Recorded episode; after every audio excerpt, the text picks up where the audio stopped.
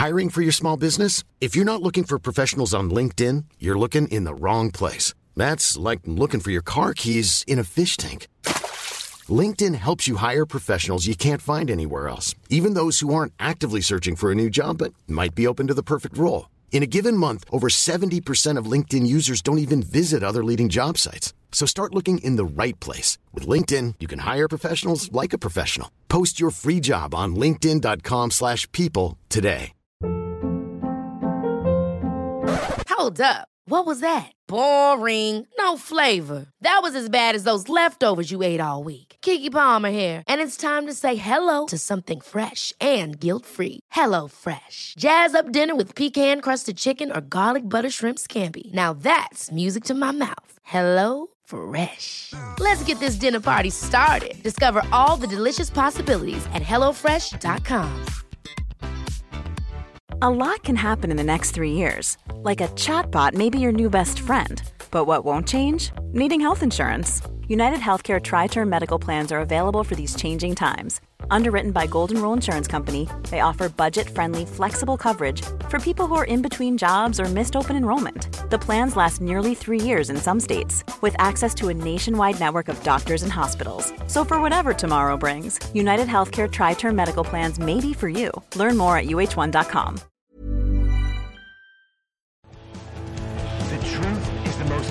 most convincing story that maps onto reality, and that's why the central narrative is falling apart. Right now in the United States, people should not be walking around with We masks. must see the central narrative for the fiction that it is. We are Americans. While elections are sometimes messy, this was a secure election. the founders began the fight for human liberty and self-governance, and it's up to us to finish the job. I tell you what, we are in a truth emergency right now. This is the end game.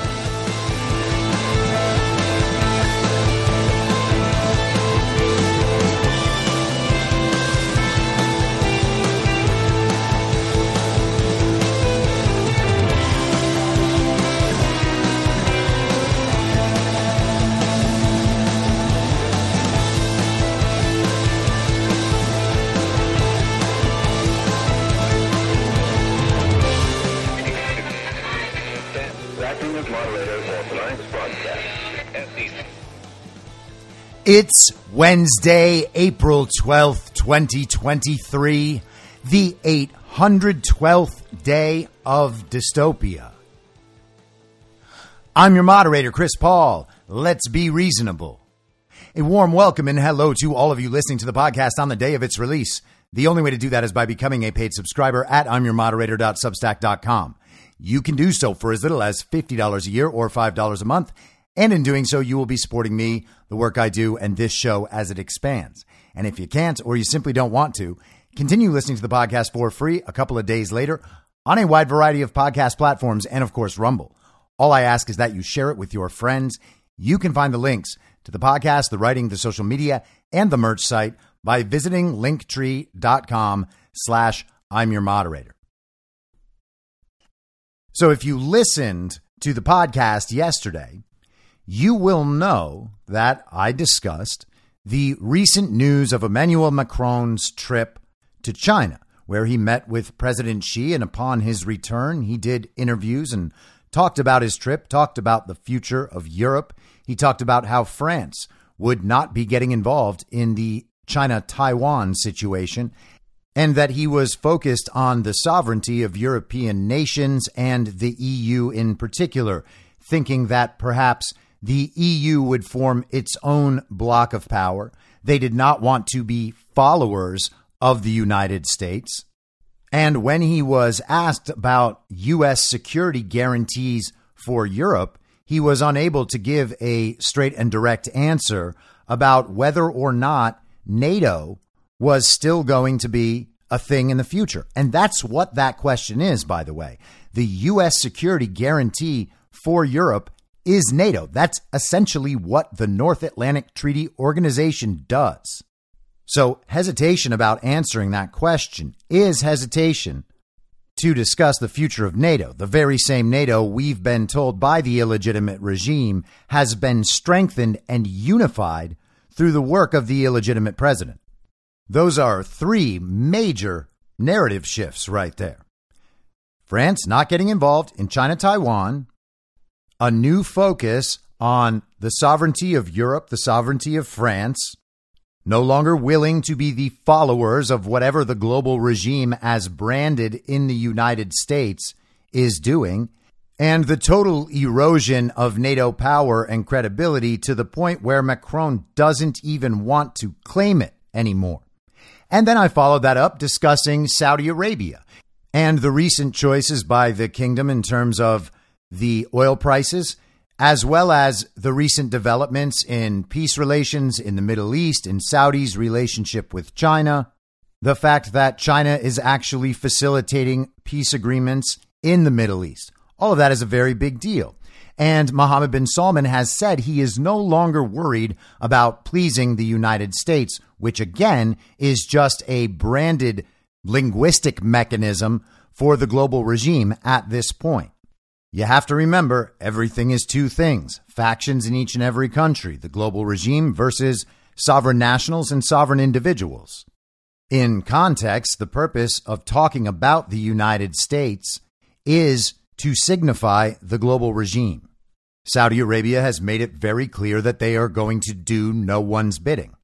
And so I went through all of this to suggest that this is further evidence of the necessary and inevitable emergence of a multipolar world order, replacing the unipolar world order, the global world order, the liberal world order, the regime world order, global neo feudalist communism, and with it, an obvious end to human liberty, the emergence of the technocracy, the ability to track everything you do, the social credit scores, the cashless central bank digital currency.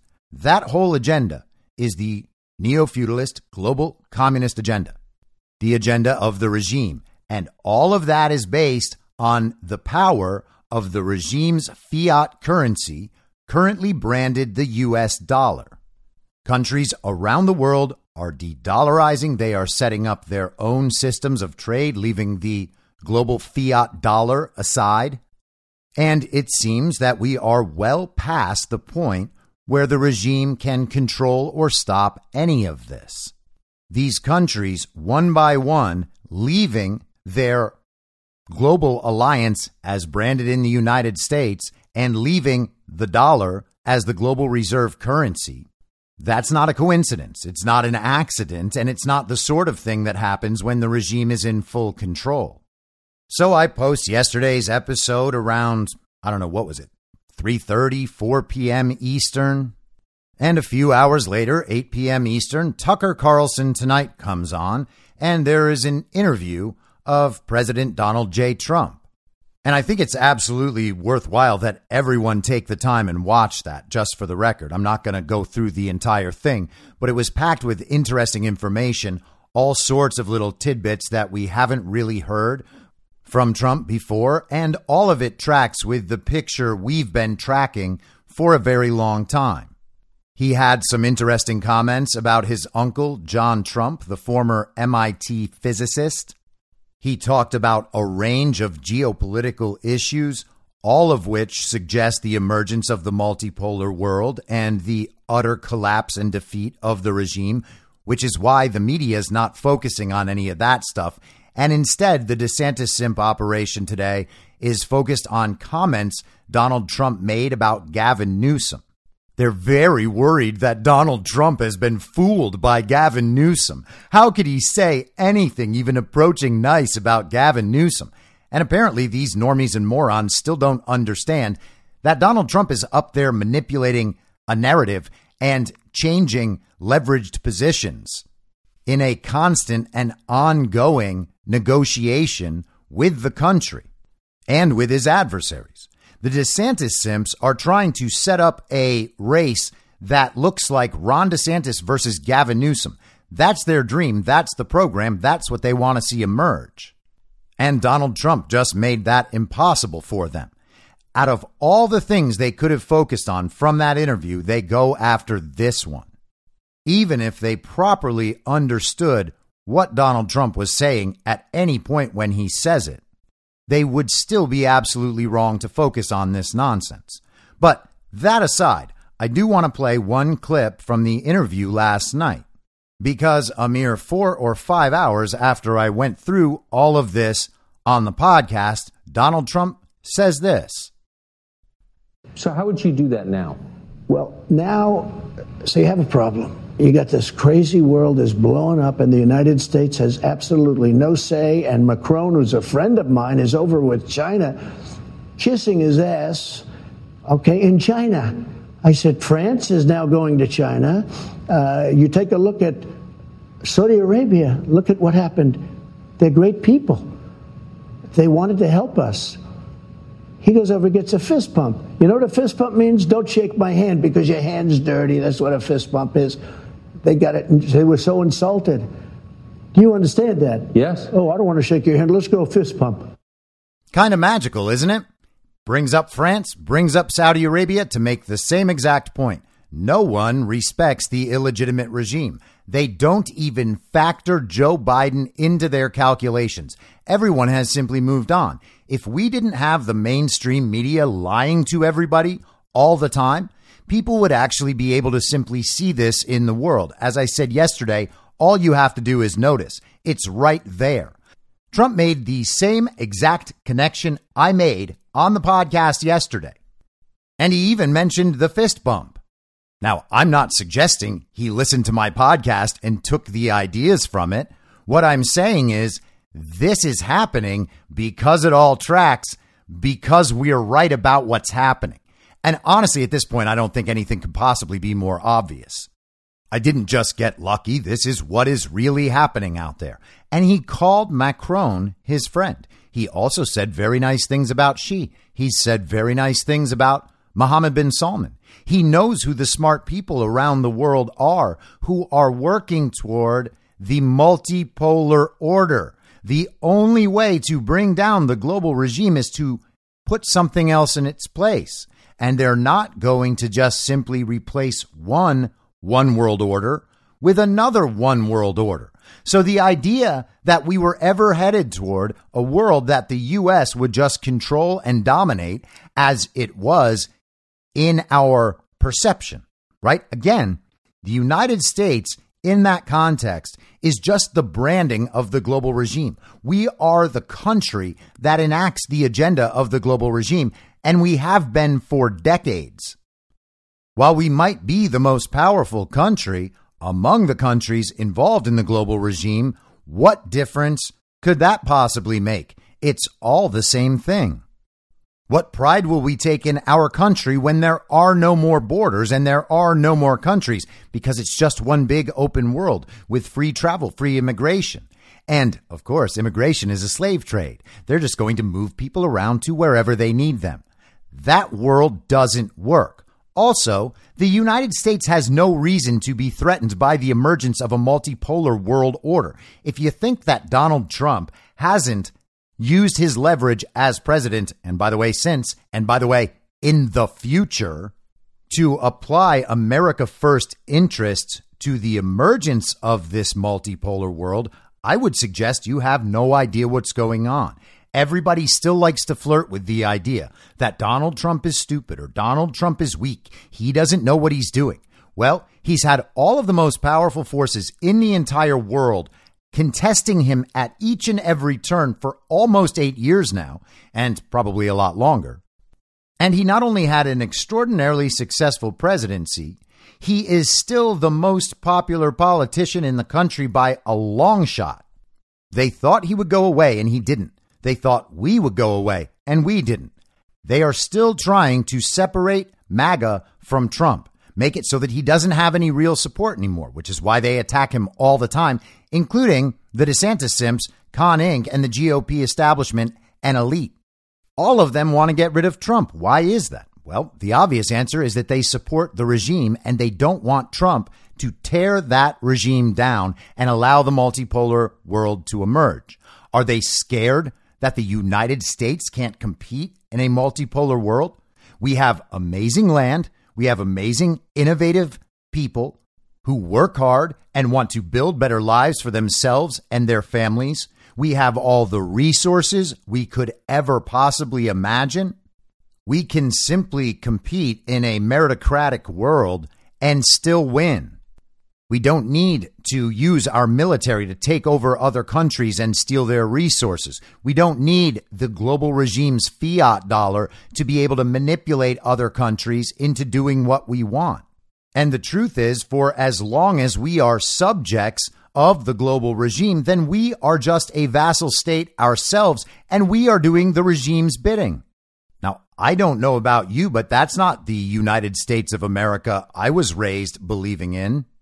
And unless we want to give up on that entirely and submit to the future the regime has planned for us, well, we damn well better fight for Donald Trump. Okay, so last week, a Trump appointed U.S. district judge ordered the FDA to halt their approval of an abortion pill called mifepristone or something based on a lawsuit that is currently before the court about the drug's safety. And the judge granted them a week to appeal. We'll see what happens with that. But an entirely new narrative has emerged from the communists. And who better to explain the logic behind it than Alexandria Ocasio Cortez? has been thought, I believe, given to this. Senator Ron Wyden has already issued statements, uh, for example, advising what we should do in a situation like this, which I concur, which is that I believe that the Biden administration should ignore uh, this ruling. I think that we, you know, the courts have the legitimacy and they rely on the legitimacy of their rulings. And what they are currently doing is engaged in an unprecedented and dramatic erosion of the legitimacy of the courts. They, it, it is the justices themselves, through the deeply partisan and unfounded nature of these rulings, that are undermining their own enforcement. So you're saying the Biden administration should ignore this court, but what does that look like? What does that actually mean? You know, I think the interesting thing when it comes to a ruling is that it relies on enforcement. And it is up to the Biden administration to enforce, to choose whether or not to enforce such a ruling. So there we have it. You do not have to obey the courts if you don't like the way they ruled. And let's be clear about what this is.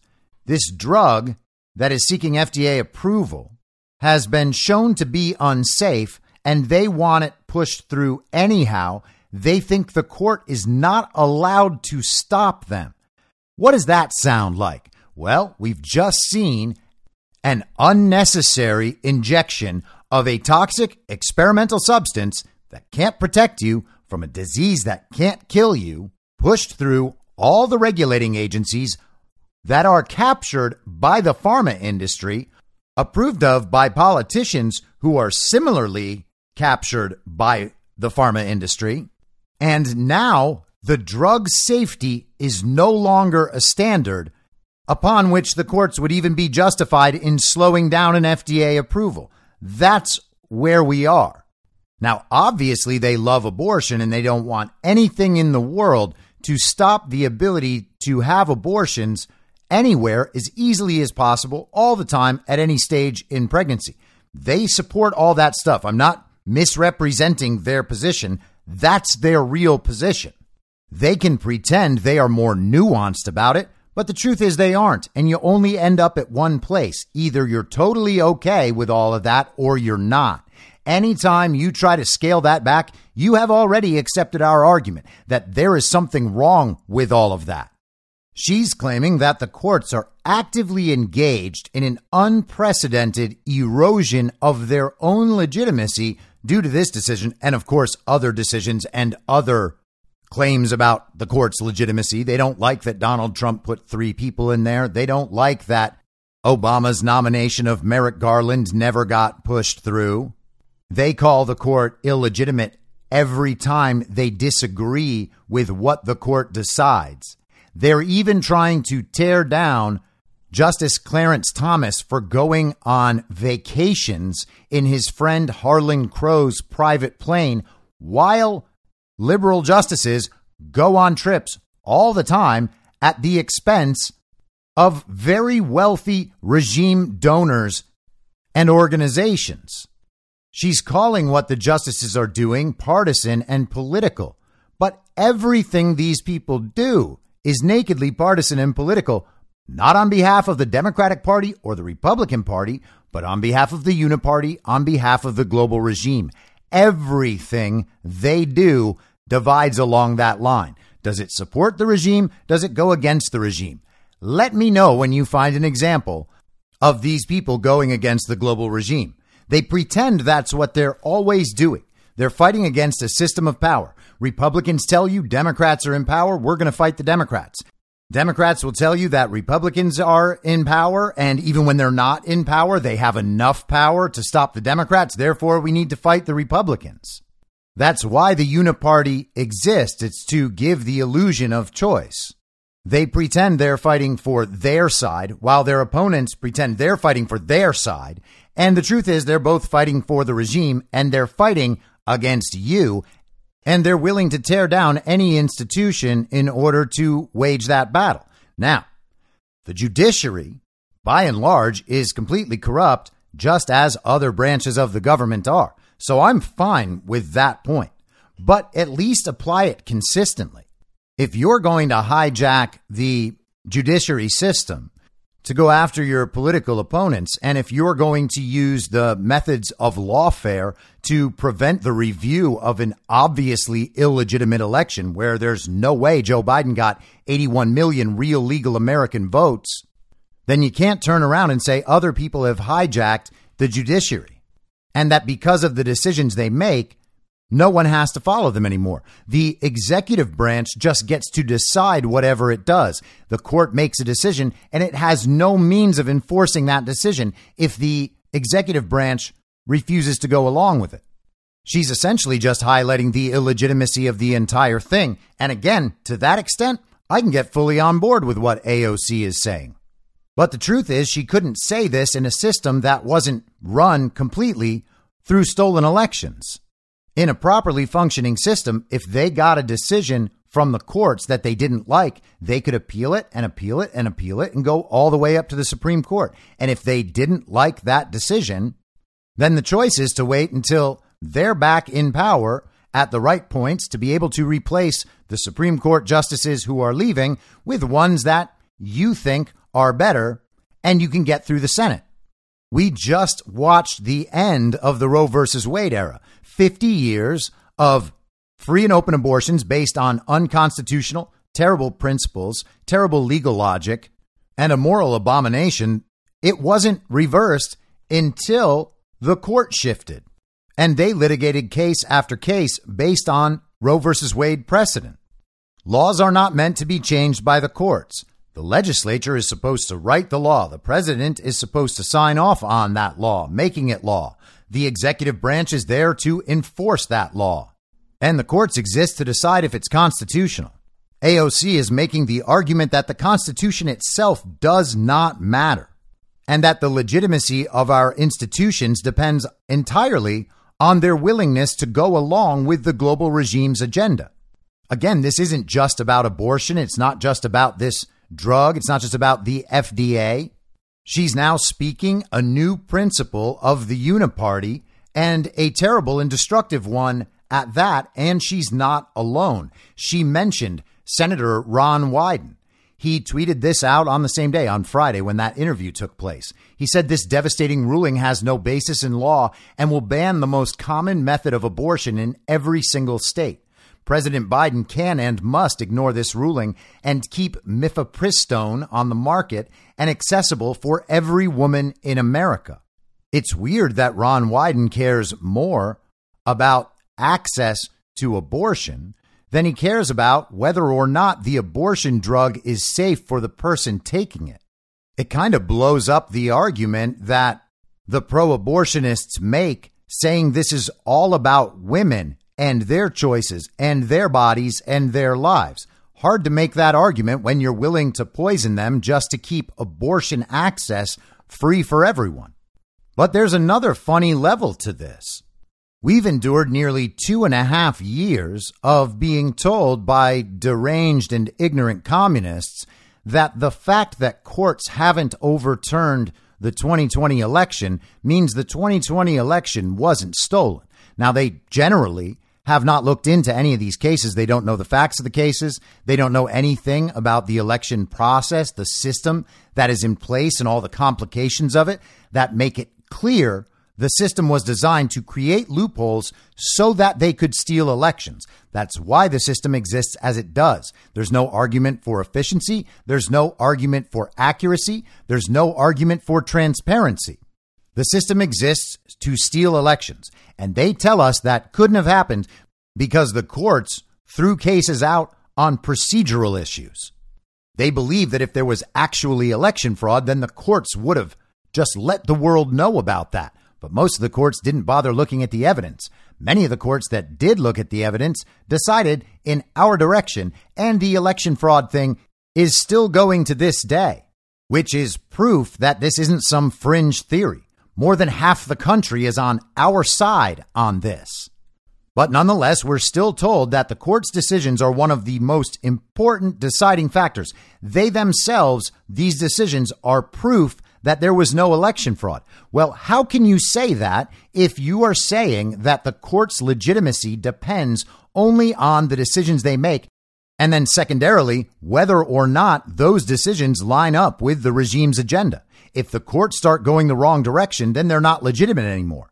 Well, if you're delegitimizing the courts, then what makes their election fraud decisions legitimate? Why should anyone trust the courts with that decision? And again, I'm totally fine with AOC making this argument. It's quite clear that courts don't always get it right. Even when they are trying hard to do the right thing, they don't always get it right. Nothing in the world should be more obvious than that. And that's true even for the left. They go out and riot and loot and burn down cities when they hear results from court cases they don't like.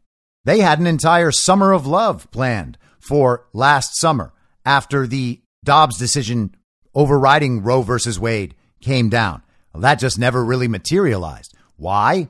Because the nation doesn't care about that issue enough to go out in the streets and fight for it. It is just one big illusion from the mainstream media. The majority of the country does not support the rampant proliferation of abortion. But the most insane part is that she is now saying there should not be the checks and the balances, the separation of powers. If the president doesn't like what the court says, they just get to override the courts and do it anyway because the courts don't have an enforcement mechanism? Just what kind of world are these communists trying to create? Gotta say, it sounds an awful lot like a lawless authoritarian dictatorship. The state gets to do whatever it wants without anyone having the ability to slow them down. And without free and fair elections, how is that ever supposed to stop? And the authoritarian impulse to control and dominate everything is not unique to AOC. This is the Wall Street Journal's editorial board on Monday. Direct democracy dies in California. Democrats hold every statewide office in California and supermajorities in California's legislature. Apparently, that's not enough. So now they are seeking to entrench this power by making it harder for voters to block their laws. Which party is really undermining voter rights? Unions and green groups are pushing legislation that would create enormous new hurdles to ballot initiatives that repeal or alter laws passed within the prior two years. The so called ballot reforms are intended to stop a quote, well powered set of interests that often undermine the collective will of the people of California, says the bill's assembly sponsor, Isaac Bryan. Now, the ballot initiative process in California is a mess. There should not be a ballot initiative process ever, anywhere. At least until we know the elections are legitimate. Right now, states that put ballot initiatives up just steal those ballot initiatives. They literally don't need to do anything to implement whatever laws they want. They get enough signatures to get the ballot initiative put up for a vote, and then they just make up the vote, and bingo bango, here's your new law. Everybody must abide by it. Great government. In California, they love this because it means that the elected, in quotes, representatives don't have responsibility or accountability for any of it. By well powered interests, he means the voters. His legislation would undermine direct democracy while cementing union and progressive power. For starters, it would limit the time that campaigns seeking to block state laws have to collect some 550,000 signatures to 90 days. Other ballot campaigns would continue to have 180 days. Ballot campaigns often pay workers to collect signatures because it can be tough to find enough volunteers to do so. And you're kind of already admitting that the ballot initiatives are a workaround for unpopular things that the voters don't want. When voters want things, it's not that hard to find people to support them. The bill would require that at least 10% of signatures be obtained by volunteers. Paid signature gatherers would also have to register with and receive training from the state. These requirements would only apply to initiatives seeking to cancel state laws. The goal is to limit the supply of signature gatherers that businesses can hire for referenda campaigns. The kicker is that the bill exempts unions, so they can rely entirely on paid organizers to collect signatures in the unlikely event Democrats pass a law unions oppose and want to mount a referendum to overturn it.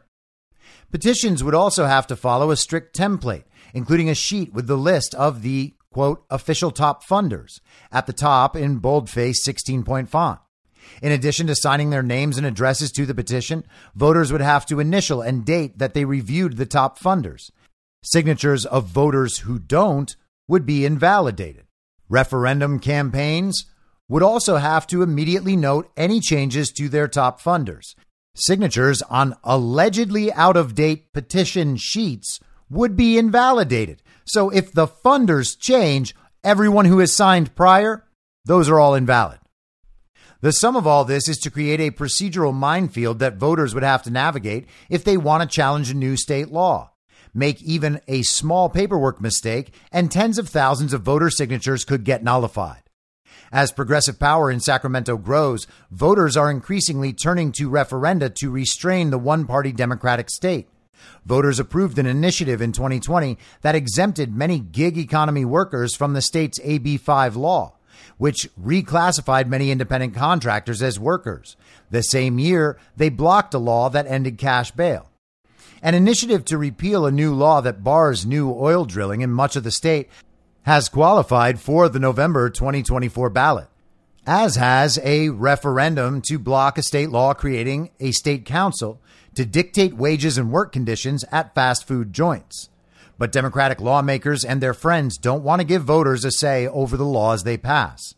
Progressives are trying to disenfranchise voters on the sly, trusting that the press won't report on and oppose their attack on democracy because it rarely does. Hey, Wall Street Journal, that includes you. You guys have covered up election fraud for two and a half years. But again, you want proof that there's no Democrat majority, not even in California? Here's your proof. They need to continue manipulating the system to stay in power, even with stolen elections and exclusively Democrats in control. California's election results are preposterous. The ballot referendum system is preposterous. Californian citizens gathered enough signatures to vote to recall Gavin Newsom, and they stole that one too. The results, as always, were preposterous. But it's not enough because they got to have it all. And they have to make sure that no matter what happens, that power won't go away. California is essentially a one party, third world communist dictatorship. Speaking of our obviously stolen elections, this is from Monday, NBC News. Hounded by baseless voter fraud allegations, an entire county's election staff quits in Virginia. Lindsay Taylor loved running elections here. The previous registrar had spent nearly three decades in the job, and Taylor, 37, hoped to do the same when she was hired in 2019. She loved her staff and the volunteer poll workers, and she took pride in the detail oriented work. She implemented dozens of new laws in 2020, ran elections through the pandemic, and impressed many in the rural, conservative, tight knit community of Buckingham County. But then the voter fraud claims started. Man, that's crazy that people are worried about their elections after all those new laws got passed during the pandemic by this lady. In January, the GOP assumed control of the Buckingham County Electoral Board that oversees her office, and local Republicans began advancing baseless voter fraud claims that baffled her. The Electoral Board made it clear they wanted her out of the job. There were people saying that they had heard all these rumors, that the Attorney General was going to indict me, Taylor said days after leaving the office for the last time. Mentally, I just I couldn't take it anymore. Three weeks ago, frustrated and heartbroken, Taylor, along with two part time staffers, quit. Their resignations followed a deputy registrar who left in February, citing the same conflict. The four departures left residents without a functioning registrar's office. There was no way to register to vote or certify candidate paperwork, at least temporarily. Oh, the horror! A state elections worker arrived in town a week later to try to pick up the pieces, looking through drawers and opening the mail, as the two remaining members of the electoral board, both Republicans, because the one Democrat had also recently quit, began the difficult process of restaffing a completely barren department. It's just sad that the big lie has come to Buckingham, said Margaret Thomas, who has worked as the general register in Buckingham County for more than 28 years before retiring. And before it was never here. Years after former President Donald Trump began pushing his lies about stolen elections, communities like Buckingham County are grappling with the aftershocks. What happens when election denialism drives out the people needed to keep local democracy running? Well, considering that these people have implemented and run a system designed to steal elections, probably only good things happen when they are driven out of their jobs. Stealing elections is by no definition keeping local democracy running. You've also got to love the fact that she is leaving office due to election fraud claims and claims about her being indicted. You got to wonder if maybe it's the threat of indictment that is driving her from her office, or maybe a deal that was made if you leave office, you will not be indicted. Otherwise, good luck. Obviously, that's speculation, and we can't know about that right now, but we shall see. A lot of election officials I've talked to are asking themselves, why am I doing this? Why am I getting paid like a civil servant to be constantly harassed?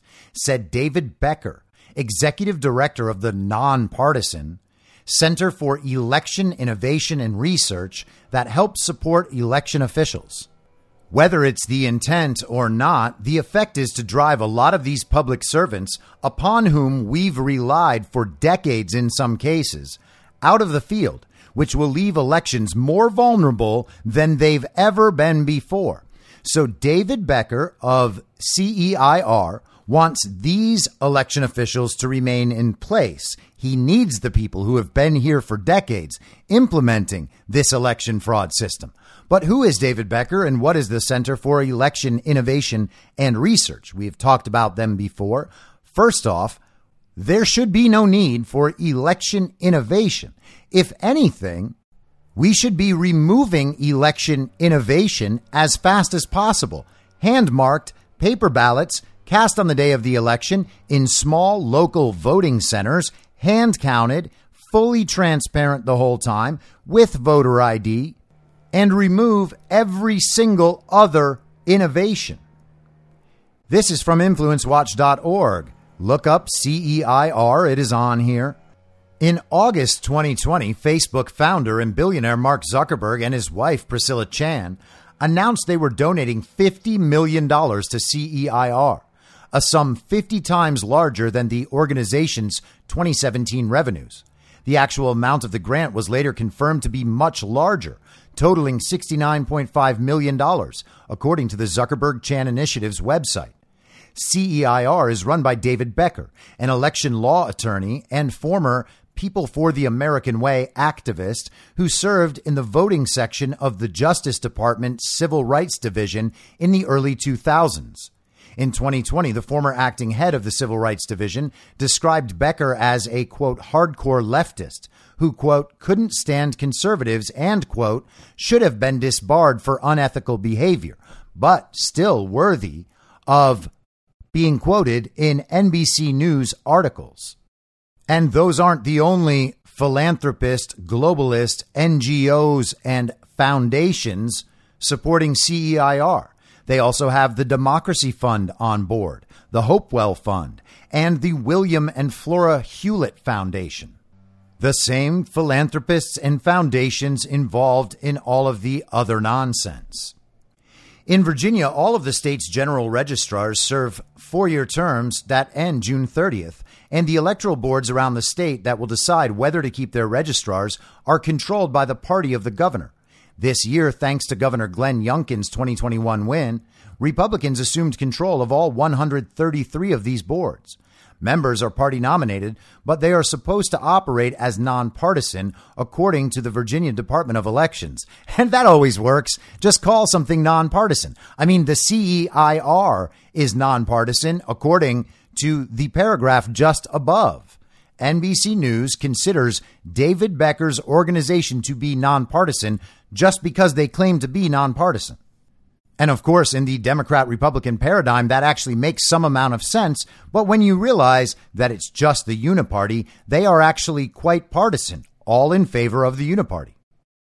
Buckingham County is rural and conservative. There are more cattle than registered voters. In 2020, 55.9% of voters cast ballots for Trump, and Republican Representative Bob Good won the county by nearly 30 points in 2022. Conflict between local Republicans and the registrar began simmering around the midterm elections and boiled over at a January 4th meeting of the Buckingham County Electoral Board after the GOP assumed control. Buckingham County Republican Committee Chairwoman Ramona Christian, who had hand selected two new members, Sandy Banks Burtwell and Andy Marchetti, on the three person board, presented a long list of complaints about the previous year's elections. Her allegations included not enough Republican poll workers. A majority were unaffiliated with either party, a common practice for poll workers in the county. You see that? You just say they're not affiliated, then you can stack them with people who only lean in one direction, and you can say, hey, why are you upset? There are no Republicans in this mix. We selected from a group of people who are nonpartisan. But back to the allegations ballots that arrived at the registrar's office after she expected them to, and a close school board race with absentee ballots she claimed suggested fraud. Democrat Michelle Ford won that race by nine votes. In her remarks, she name checked Taylor multiple times, as well as other residents who had served as poll workers, and asked for an audit of some ballots. Why do we have all these infractions? Why don't you know the law? Said another local Republican, Teresa McManus, according to a video of part of the meeting obtained by NBC News. I am putting you on notice for treason, she added. But the incidents Christian had reported were not crimes, let alone treasonous offenses. Some appeared to be procedural snafus, while others were misunderstandings on behalf of the observers. See, no one meant to do all those things, and they're not crimes. They're just like little mistakes. And so, of course, it's not treason, you know, stealing elections. It's just, it's all a mistake when it happens all the time. The Commonwealth's attorney in Buckingham County, Kemper Beasley III, who was elected as an independent, said a resident brought him the allegations and he found no evidence of criminal election fraud. I couldn't find anything criminal, Beasley told NBC News last week. The former registrar, in my mind, did an excellent job. Oh, hey, Kemper Beasley III, you sound very independent. The Virginia Attorney General's office confirmed that Christian had contacted them, but said they had not and were not investigating election issues in Buckingham County. Christian, who posed for a photo with Banks Burtwell and election conspiracy theorist and My Pillow CEO Mike Lindell at a conference in March declined interview requests but shared a statement with NBC News in which she said that she was concerned with the lack of party parity in Buckingham County's poll workers. The Buckingham County Office of Elections failed to comply with this requirement, which I discussed with Ms. Taylor just prior to Election Day, along with suggested corrective actions. All were rejected, and the election proceeded without conforming to the parity requirement, Christian said. Virginia law says there should be parity in poll workers' political affiliations, and not more than a third should be unaffiliated with either party if practicable. Taylor said neither party had nominated poll workers at the start of the year, and the majority of the volunteers preferred to identify as unaffiliated. Thomas, the former registrar, said nearly all her poll workers identified as unaffiliated. The Electoral Board, which was controlled by Democrats, at the same time preferred staffing elections with their most experienced poll workers, and Taylor organized the precincts accordingly.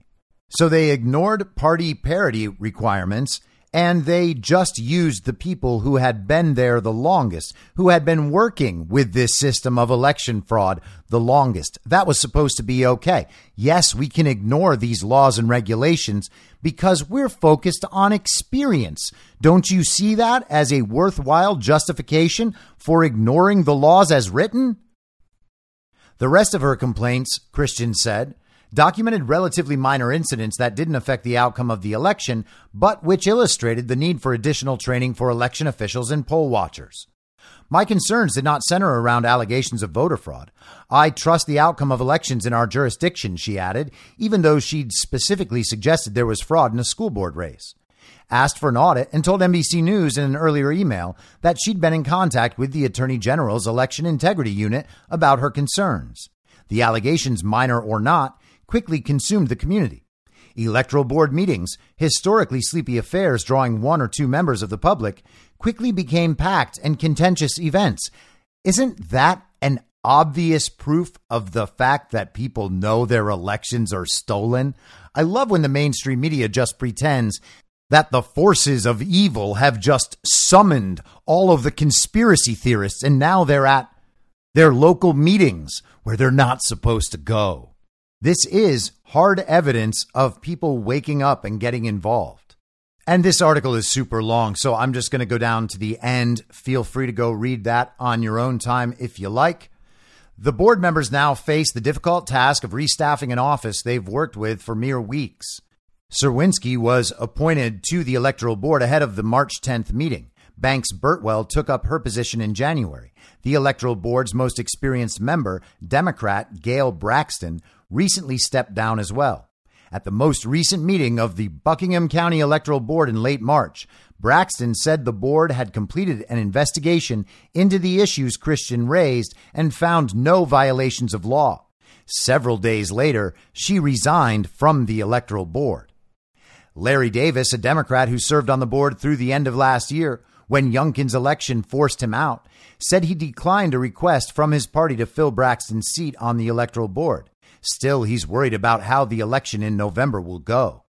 The next registrar will have zero experience. The board won't have any experience. I would say at least half of the officers in elections are going to quit, he said, referring to poll workers. Who's going to work the election? Well, in a place that has more cows than people, I'm going to bet they can figure it out. I'm going to bet they can use hand counted, hand marked ballots and just simply count them and produce a result that accurately reflects the will of the voters. How hard can that possibly be in a town with more cows than people? And hey, thanks for letting us know details like that, NBC News. As you're trying to pretend that great experience is needed to accomplish this gargantuan task? Again, just uninnovate the whole thing and you'll figure it all out. And speaking of election fraudsters who are going to just go it on their own, this is from Just the News today. DNC parts ways with Democrat election lawyer Marc Elias, known for Russian collusion role. The Democratic National Committee has ended its professional arrangement with progressive election lawyer Marc Elias, infamous for his role in the Russia 2016 collusion story. Punchbowl News reported Wednesday that the DNC is parting ways with Elias over, quote, a number of strategic disagreements, according to sources familiar with the internal deliberations. Now, Marc Elias is one of the most corrupt communists in the country, and he is the number one guy leading the lawfare charge on the regime's behalf to eliminate election fraud cases. We'll see how this story develops, but this is a pretty significant shift. Elias, while at the firm Perkins Coie, was hired in 2015 to serve as general counsel for the 2016 Hillary Clinton presidential campaign. Records show that he hired Fusion GPS on behalf of the DNC and the Clinton campaign to create the research that resulted in the now debunked Steele dossier. Opposition research created to smear Republican Donald Trump and his 2016 presidential campaign. Elias has represented the DNC since 2009, and essentially every Washington Democrat group, including the Democratic Congressional Campaign Committee, Democratic Senatorial Campaign Committee, and the Democratic Attorney General Association, through his firm, the Elias Law Group. His law firm was paid over $2 million by the DNC from November 2021 to February 2023, according to the Federal Election Commission data. The DNC works with a number of law firms on voting rights litigation, compliance, contracting, and more. A spokesperson for the group told Punchbowl. The DNC is appreciative of Elias Law Group's years of work in service of the values we share. A spokesperson for the Elias Law Firm said it's, quote, proud of the work it has done for the DNC. We look forward to continuing to represent the Democratic Party, as well as helping citizens vote and progressives make change.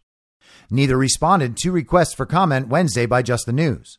Elias tweeted on Tuesday that his quote, team is litigating 45 pro democracy cases in 18 states.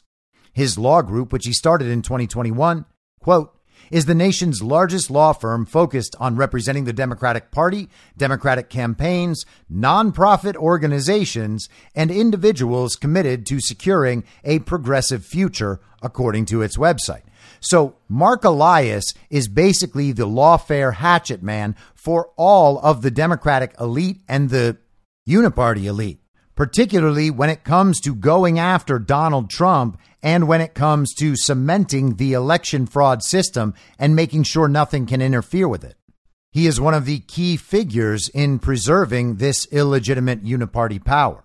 The purpose of Marc Elias on the public stage, his purpose is to manipulate the already infiltrated judiciary that AOC is now saying is illegitimate based on the decisions they make. And every now and then you have to think, why doesn't this stuff backfire sooner? Why do these people just feel that they can get away with whatever they want, do whatever they want? Well, it's because they've stacked up the entire system and they pick and choose when to go along with the law. There are two systems of justice. There are two systems of law. There may as well be two constitutions or zero constitutions because it's quite clear that none of them care about the actual constitution whatsoever. And what sorts of things are they getting away with for now? Well, this is also from Just the News today. Bank records show millions in transactions between Hunter Biden and China firms, according to Senator Ron Johnson. Wisconsin GOP Senator Ron Johnson says the Chinese American financial institution, Cathay Bank, has given Senate Republicans records showing millions of dollars going from Chinese companies to President Biden's son, Hunter. So I guess that's what those subpoenas to the banks were for. This is probably why Representative Jamie Raskin, aka Friar Cuck, was getting so upset. Republicans and others started raising concerns during President Biden's successful 2020 White House campaign, if not earlier. That Hunter Biden used the family name and influence while his father was vice president to make millions in overseas business deals, which also could have compromised U.S. national security. Johnson told the Washington Times the records show the Biden family involved with the now defunct CEFC China Energy, which had connections to the Chinese Communist Party and, of course, their Belt and Road Initiative.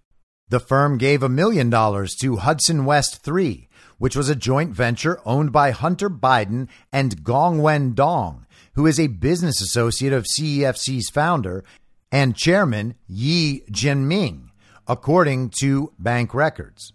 In my mind, it's the Chinese government telling Joe Biden, we got the goods on you, buddy, and we're willing to dish it up, Johnson said.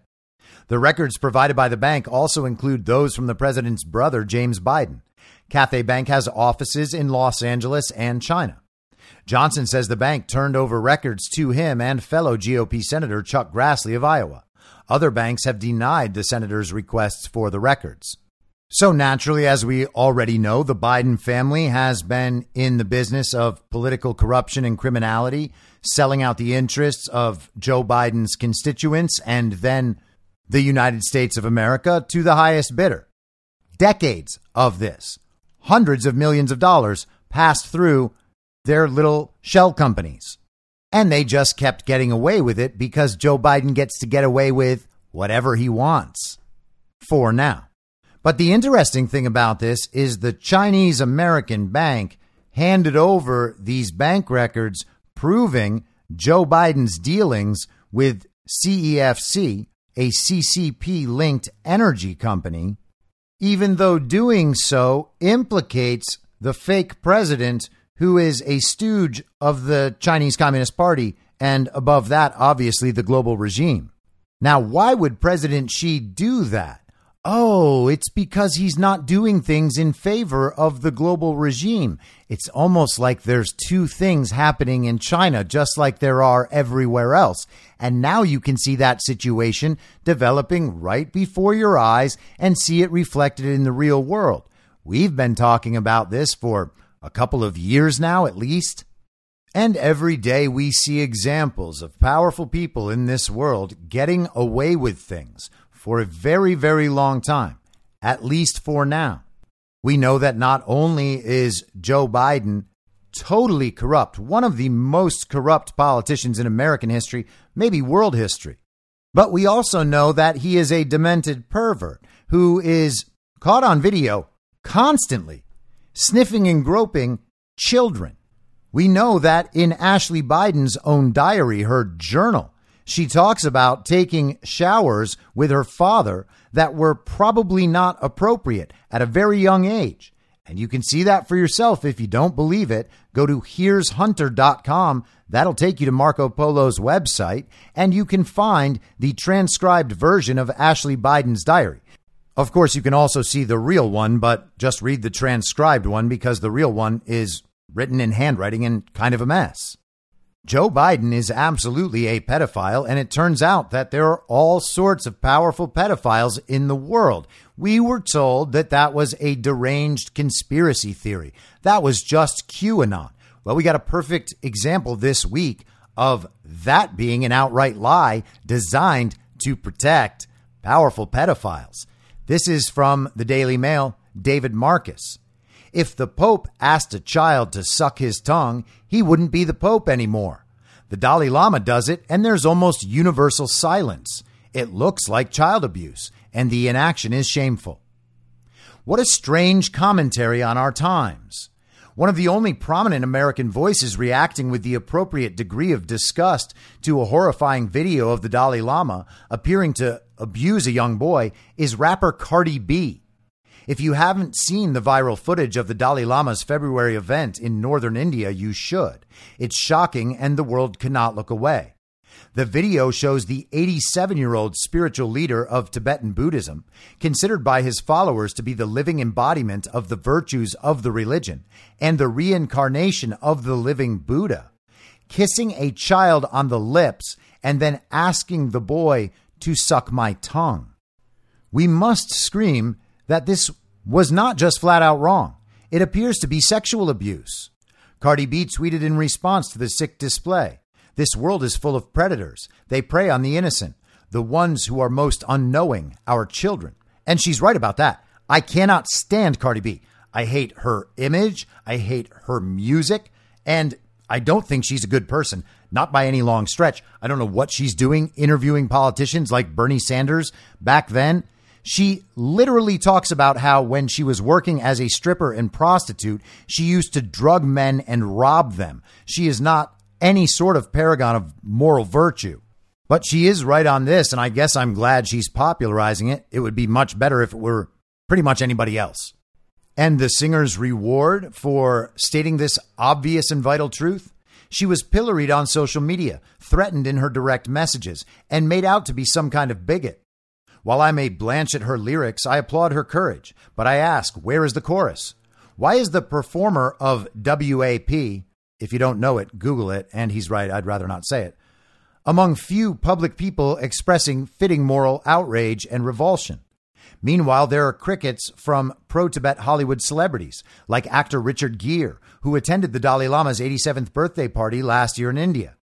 Over at the New York Times, there's one lousy straight news report with the bizarrely milquetoast headline Dalai Lama apologizes over an exchange with a boy. Exchange? What a maddening perversion of the English language. An exchange suggests equity, a give and take. This was not that. This was one of the most powerful and influential men on earth, a leader of one of the world's five great religions, appearing to treat a child as a plaything. The Survivors Network of those abused by priests, SNAP, a U.S. based advocacy group for victims of spiritual and religious exploitation, hit the nail on the head. An 87 year old man asking a young boy to perform a blatantly sexual act in a public setting is very disturbing. We feel it is important that every single person who sees, suspects, or suffers child sex crimes, regardless of the level of crime, contact law enforcement to report it. Correct, but this outcry may be falling on deaf ears. It took weeks for the Dalai Lama's office to even release a statement. They clearly wanted this to go away. This week, representatives of the Dalai Lama conceded that the leader of millions regrets the incident, but then went on to disturbingly explain it away. His Holiness often teases people he meets in an innocent and playful way, they write, even in public and before cameras. So that's what he was doing. It was all a big joke. Sure, he asked a little kid as a powerful and revered figure whose parents hand the little kid over to because he is so powerful and revered to ask a child to suck his tongue, intentionally hoping that the child would suck his tongue. But don't worry, it's just a joke. All he ever wanted to do was kiss the small child on the lips and ask him to suck his tongue. He didn't really want it to happen. You see, it was just a joke. And the Marcus article goes on at length. But the crazy thing is, a lot of people are shocked by this. They thought that the Dalai Lama was who he is portrayed to be this peaceful, well intentioned religious leader, himself a victim of oppression and fighting oppression. That's how the Dalai Lama has been presented to us. He's got all sorts of friends in the regime, from Barack Obama and Hillary Clinton to all of the various actors, people like Sean Penn, who continue to pop up all over the world with regime figures that he's just best friends with. They all go there, they make him look like the coolest person in the world. The Dalai Lama is directly connected to Keith Raniere of the NXIVM cult. You can simply go research the brutal history of Tibet at the hands of the Dalai Lama, who is a CIA connected asset himself. Isn't it amazing how the worst of these people are portrayed as the best of these people? And isn't it amazing how many of them have these perversions? Why? Because they know they can get away with it. And it actually goes one step farther than that. These people do these things not only because they're sick and they can get away with it due to their power, but they are placed in positions of power due to the fact that they have this stuff in their personal history. So they can largely be controlled until they start doing it in public. And then things get a bit uncomfortable. This stuff is now being called a Chinese operation. They're just trying to trick people with all this. Outlets like Vice were attempting to defend him. They tweeted yesterday many are worried the Chinese Communist Party propagandists are misusing the video to discredit the exiled leader.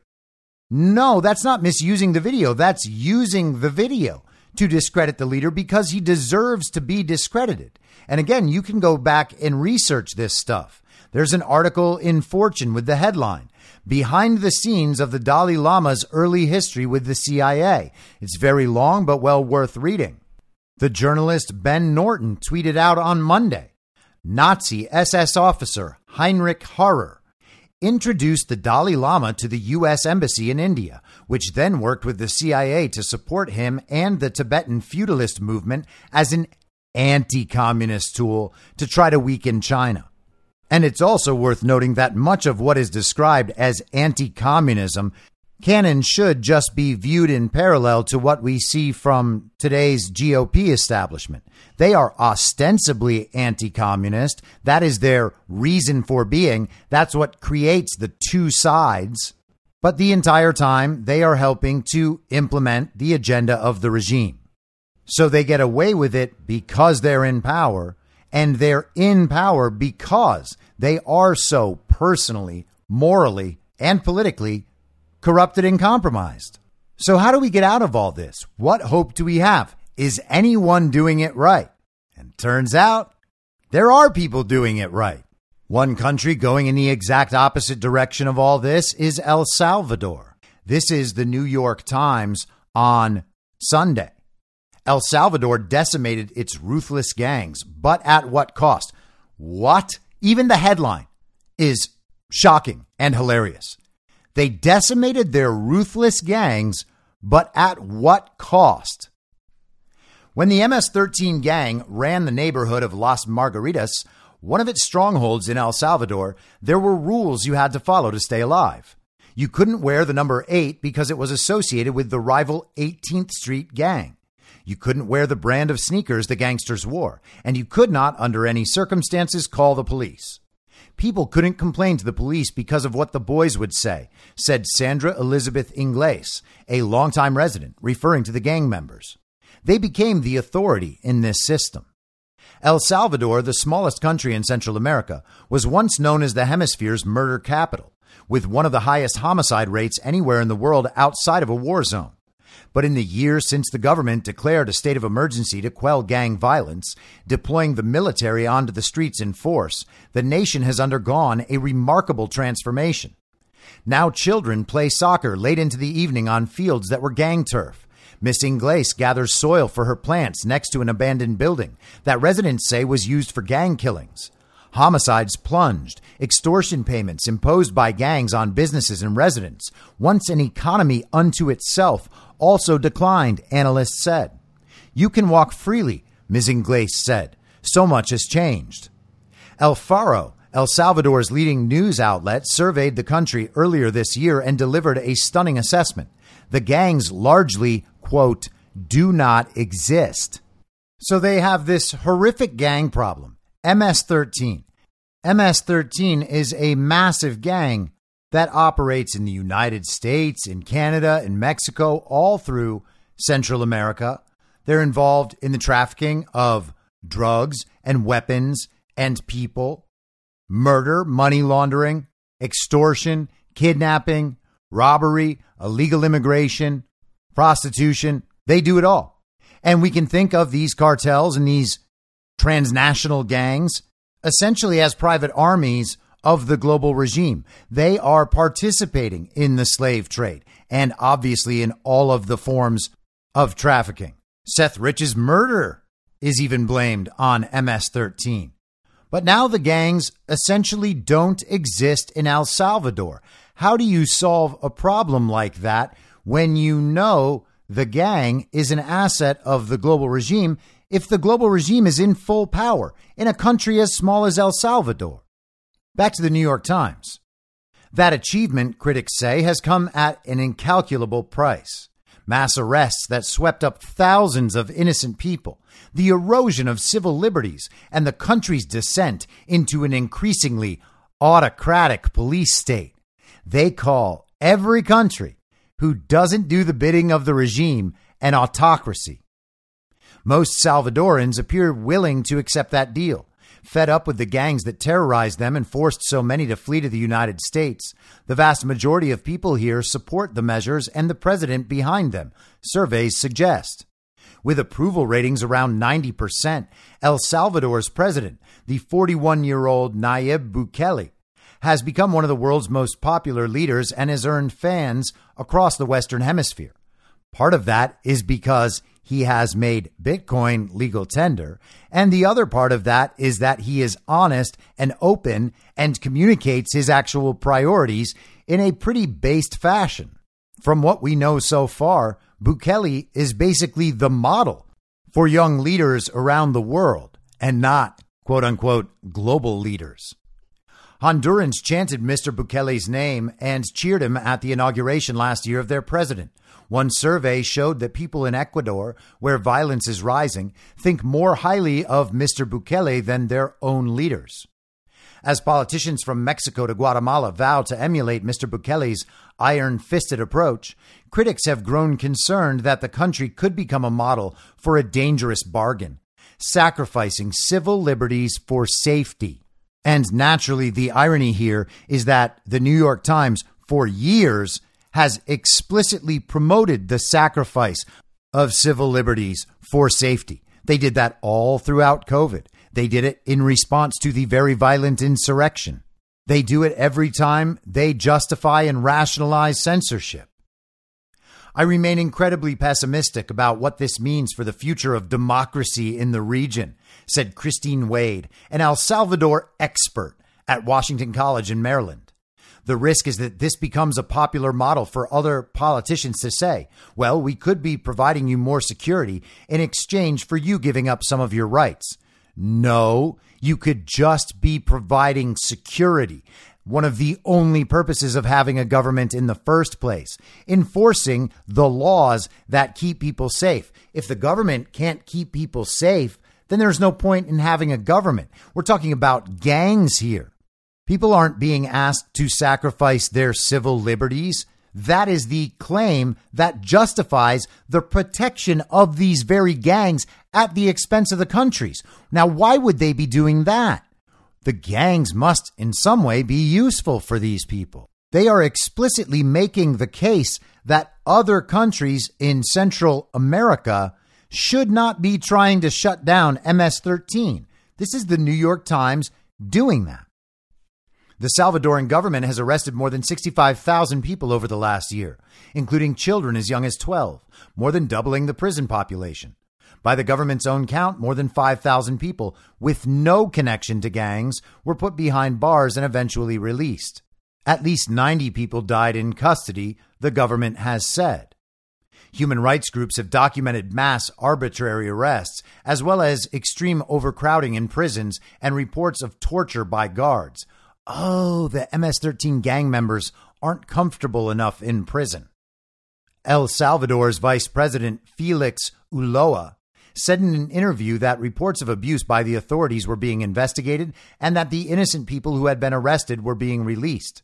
There's a margin of error, he said, defending what he called an almost surgically impeccable strategy.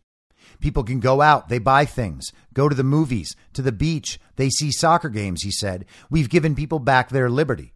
And let's just pause for a second on that total number 65,000 people arrested in this effort. That's a whole lot of people involved in gang activity. We pretend that it's not possible to actually go after all of these criminals at some point once the conditions for doing so are met but it's simply not true. El Salvador can accomplish it. Much smaller country, many fewer resources to do this sort of thing. We can absolutely do this in the United States when the right time comes. El Salvador's population is about six and a half million. It's about one fiftieth the size of the United States of America. And they can arrest 65,000 people. Multiply that times 50, and we're talking about 3.3 million people. So good luck, regime commies. When the time is right, we will have the ability and the political will to do exactly the same thing. In what were once some of the most dangerous parts of the country, abandoned houses that belonged to gang members are being renovated and reoccupied by new tenants. On the streets of Las Margaritas, a neighborhood in the once horrifically violent municipality of Soyapango, in the center of the country. Cars now park without the owners paying $10 a month to the gang extortionists. Before the crackdown, no one visited the municipality's major outdoor market without permission from gang henchmen, vendors said. Now it overflows with whoever wants to be there. When Ms. Ingles used to tell people where she lived on a dead end street in Las Margaritas, they would gasp. They would say, I know you live in Vietnam, recalls Miss Ingles, ladling mango juice into a bag for a young boy at the stand she runs outside her home. She used to stare across the street at graffiti that said, See, hear, and shut up. Ms. Ingles said, a phrase used by the gang to intimidate residents into keeping quiet about its crimes. Miss Ingles said she learned to keep her head down. The fewer things you saw, the fewer problems you had. An image of a bird was recently painted over the graffiti. Juan Hernandez, 41, had not set foot on a soccer field blocks from his house in 10 years. It was turf, he said, meaning gang territory. You'd get hit by the bullets left and right. Now he's using the field to teach his 12 year old son to play. He tells me, I want to learn how. I tell him, let's go, Mr. Hernandez said. The catalyst for the new reality emerging in El Salvador was a weekend rampage by criminals in March of last year that left more than 80 dead. U.S. officials have said that long before the crackdown, Mr. Bukele's administration negotiated a deal with gang leaders to lower homicides in exchange for benefits, including better prison conditions. Many analysts believe the spike in violence was a sign of a breakdown in the purported act. Mr. Bukele has denied making any such agreement. After the March 15th killings, El Salvador's ruling party controlled legislature declared a state of emergency. The military flooded gang areas across the country, rounding up 13,000 people within a few weeks. One of them was Morena Guadalupe de Sandoval's son, whom she says she has not seen or spoken to since he was arrested on his way home from work in the capital about a year ago. She says the authorities have accused him of being part of a criminal group, something she denies. Every three months, she visits the Izalco prison where she says her son, Jonathan Gonzalez Lopez, is being held, a facility in the west of the country where torture has been reported. She begs for information about him. Sometimes she takes his wife and their two year old son. The most she ever hears is that he's still locked up. Depression sets in, Miss de Sandoval said. I get in a bad state when I think about how I can't see him and I can't talk to him. In a report released in December, Human Rights Watch and a Salvadoran organization called Cristosal interviewed people detained during the crackdown who were later released, who described the horrors they witnessed inside the country's prison system beatings, deaths, starvation rations. One said guards held his head underwater so he could not breathe, the report said. Another said he was given two tortillas to eat per day, which he had to share with another detainee. Ms. de Sandoval says the crackdown has made things better in her neighborhood, an area called the Italian District that was once dominated by MS 13. She doesn't see young men smoking marijuana on the corners anymore, she said. It's safer, she said. In that way, it's a good thing. But she can't separate the upside from her daily pain. Her son will turn 22 inside this month, she said. She dreams of catching a single glimpse of him. I just want to see him, Ms. de Sandoval said, even if it's from far away. And that is the end of the New York Times article. So the gangs have been removed to the point where it seems that they no longer exist. And we are told that we should be upset about all of this because there are reportedly poor conditions in the prisons and because some people have been accused even though they were innocent. Now, those are both sad situations, and they are injustices, and we shouldn't ignore them. And that's all fine and good, but that's the sort of thing that happens in every society all the time. And again, the New York Times was just advocating for the arrest of entirely peaceful people who were walking between the velvet ropes in the Capitol on January 6th. They defend the FBI when the FBI is pursuing the parents of school children as domestic terrorists and creating informants in local churches. None of these mainstream outlets are advocating on behalf of people being illegally held without trial among the J6 defendants. They're not advocating that these people be presented with evidence that would be exculpatory in their trials.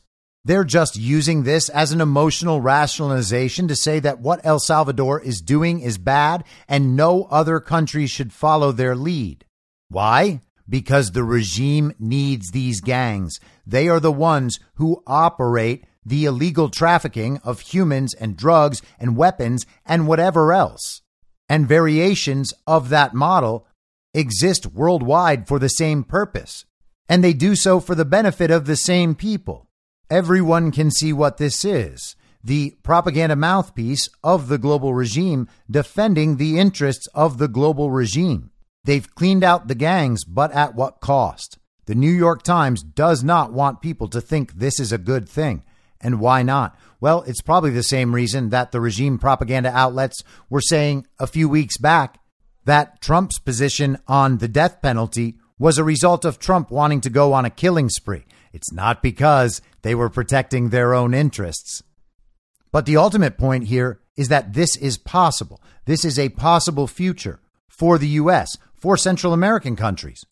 The cartels can be disrupted and dismantled, and criminals can be dealt with, whether they're trafficking drugs and weapons and humans or committing blatant political crimes to overthrow our country. Something can be done about all of this. The resources are there. All that's needed is the justification and the political will, and we are well on our way to getting there. They may be getting away with it for now. That doesn't mean they've gotten away with it. I'll be back tomorrow at the same reasonable time on the same reasonable podcast network. I don't have a network. Masks and lockdowns don't work. They lied to you about a pandemic, and Joe Biden will never be president. In my mind, that's the end game. If you're listening to this episode for free, you can support me and support the show and the work I do by signing up for a paid subscription at imyourmoderator.substack.com. You can do so for as low as $50 a year or $5 a month. Comes out to under a quarter per episode, and you'll blast right through the paywall for all of the writing. The merch store is www.cancelcouture.com, and you can find everything else by heading to Linktree, linktree.com slash I'm your moderator.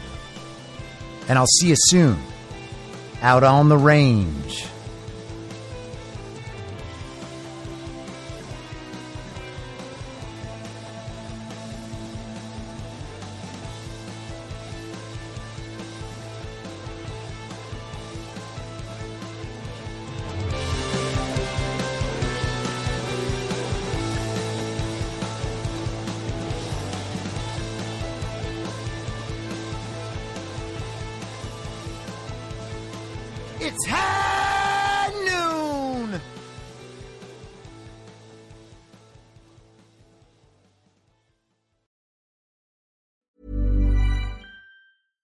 Ever catch yourself eating the same flavorless dinner three days in a row?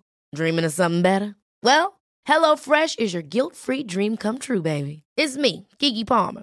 Let's wake up those taste buds with hot, juicy pecan crusted chicken or garlic butter shrimp scampi. Mm. Hello Fresh. Stop dreaming of all the delicious possibilities and dig in at HelloFresh.com. Let's get this dinner party started. Planning for your next trip? Elevate your travel style with Quince. Quince has all the jet setting essentials you'll want for your next getaway, like European linen, premium luggage options, buttery soft Italian leather bags, and so much more. And is all priced at 50 to 80% less than similar brands. Plus, Quince only works with factories that use safe and ethical manufacturing practices. Pack your bags with high-quality essentials you'll be wearing for vacations to come with Quince. Go to quince.com/pack for free shipping and 365-day returns. Mom deserves the best, and there's no better place to shop for Mother's Day than Whole Foods Market. They're your destination for unbeatable savings, from premium gifts to show-stopping flowers and irresistible desserts. Start by saving 33% with Prime on all body care and candles. Then get a 15-stem bunch of tulips for just $9.99 each with Prime. Round out Mom's menu with festive rosé, irresistible berry chantilly cake, and more special treats. Come celebrate Mother's Day at Whole Foods Market. In my mind, that's the end game. Thanks for listening. If you'd like to follow what I'm reading and thinking throughout the day, you can do that by downloading the Telegram Messenger app and going to t.me slash I'm your moderator. On social media, you can follow me on Truth Social, Gettr, and Gab at I'm your moderator. I also have channels on Rumble and BitChute. If you'd like to follow the writing, you can find me at imyourmoderator.substack.com. The merch site is cancelcouture.com or go direct shop.spreadshirt.com slash cancel dash couture. If you'd like to support the podcast financially, the best place to do that is Ko-Fi. Go to ko-fi.com slash I'm your moderator. And all of these details will appear in the show notes with each episode. I'll see you soon down on the range.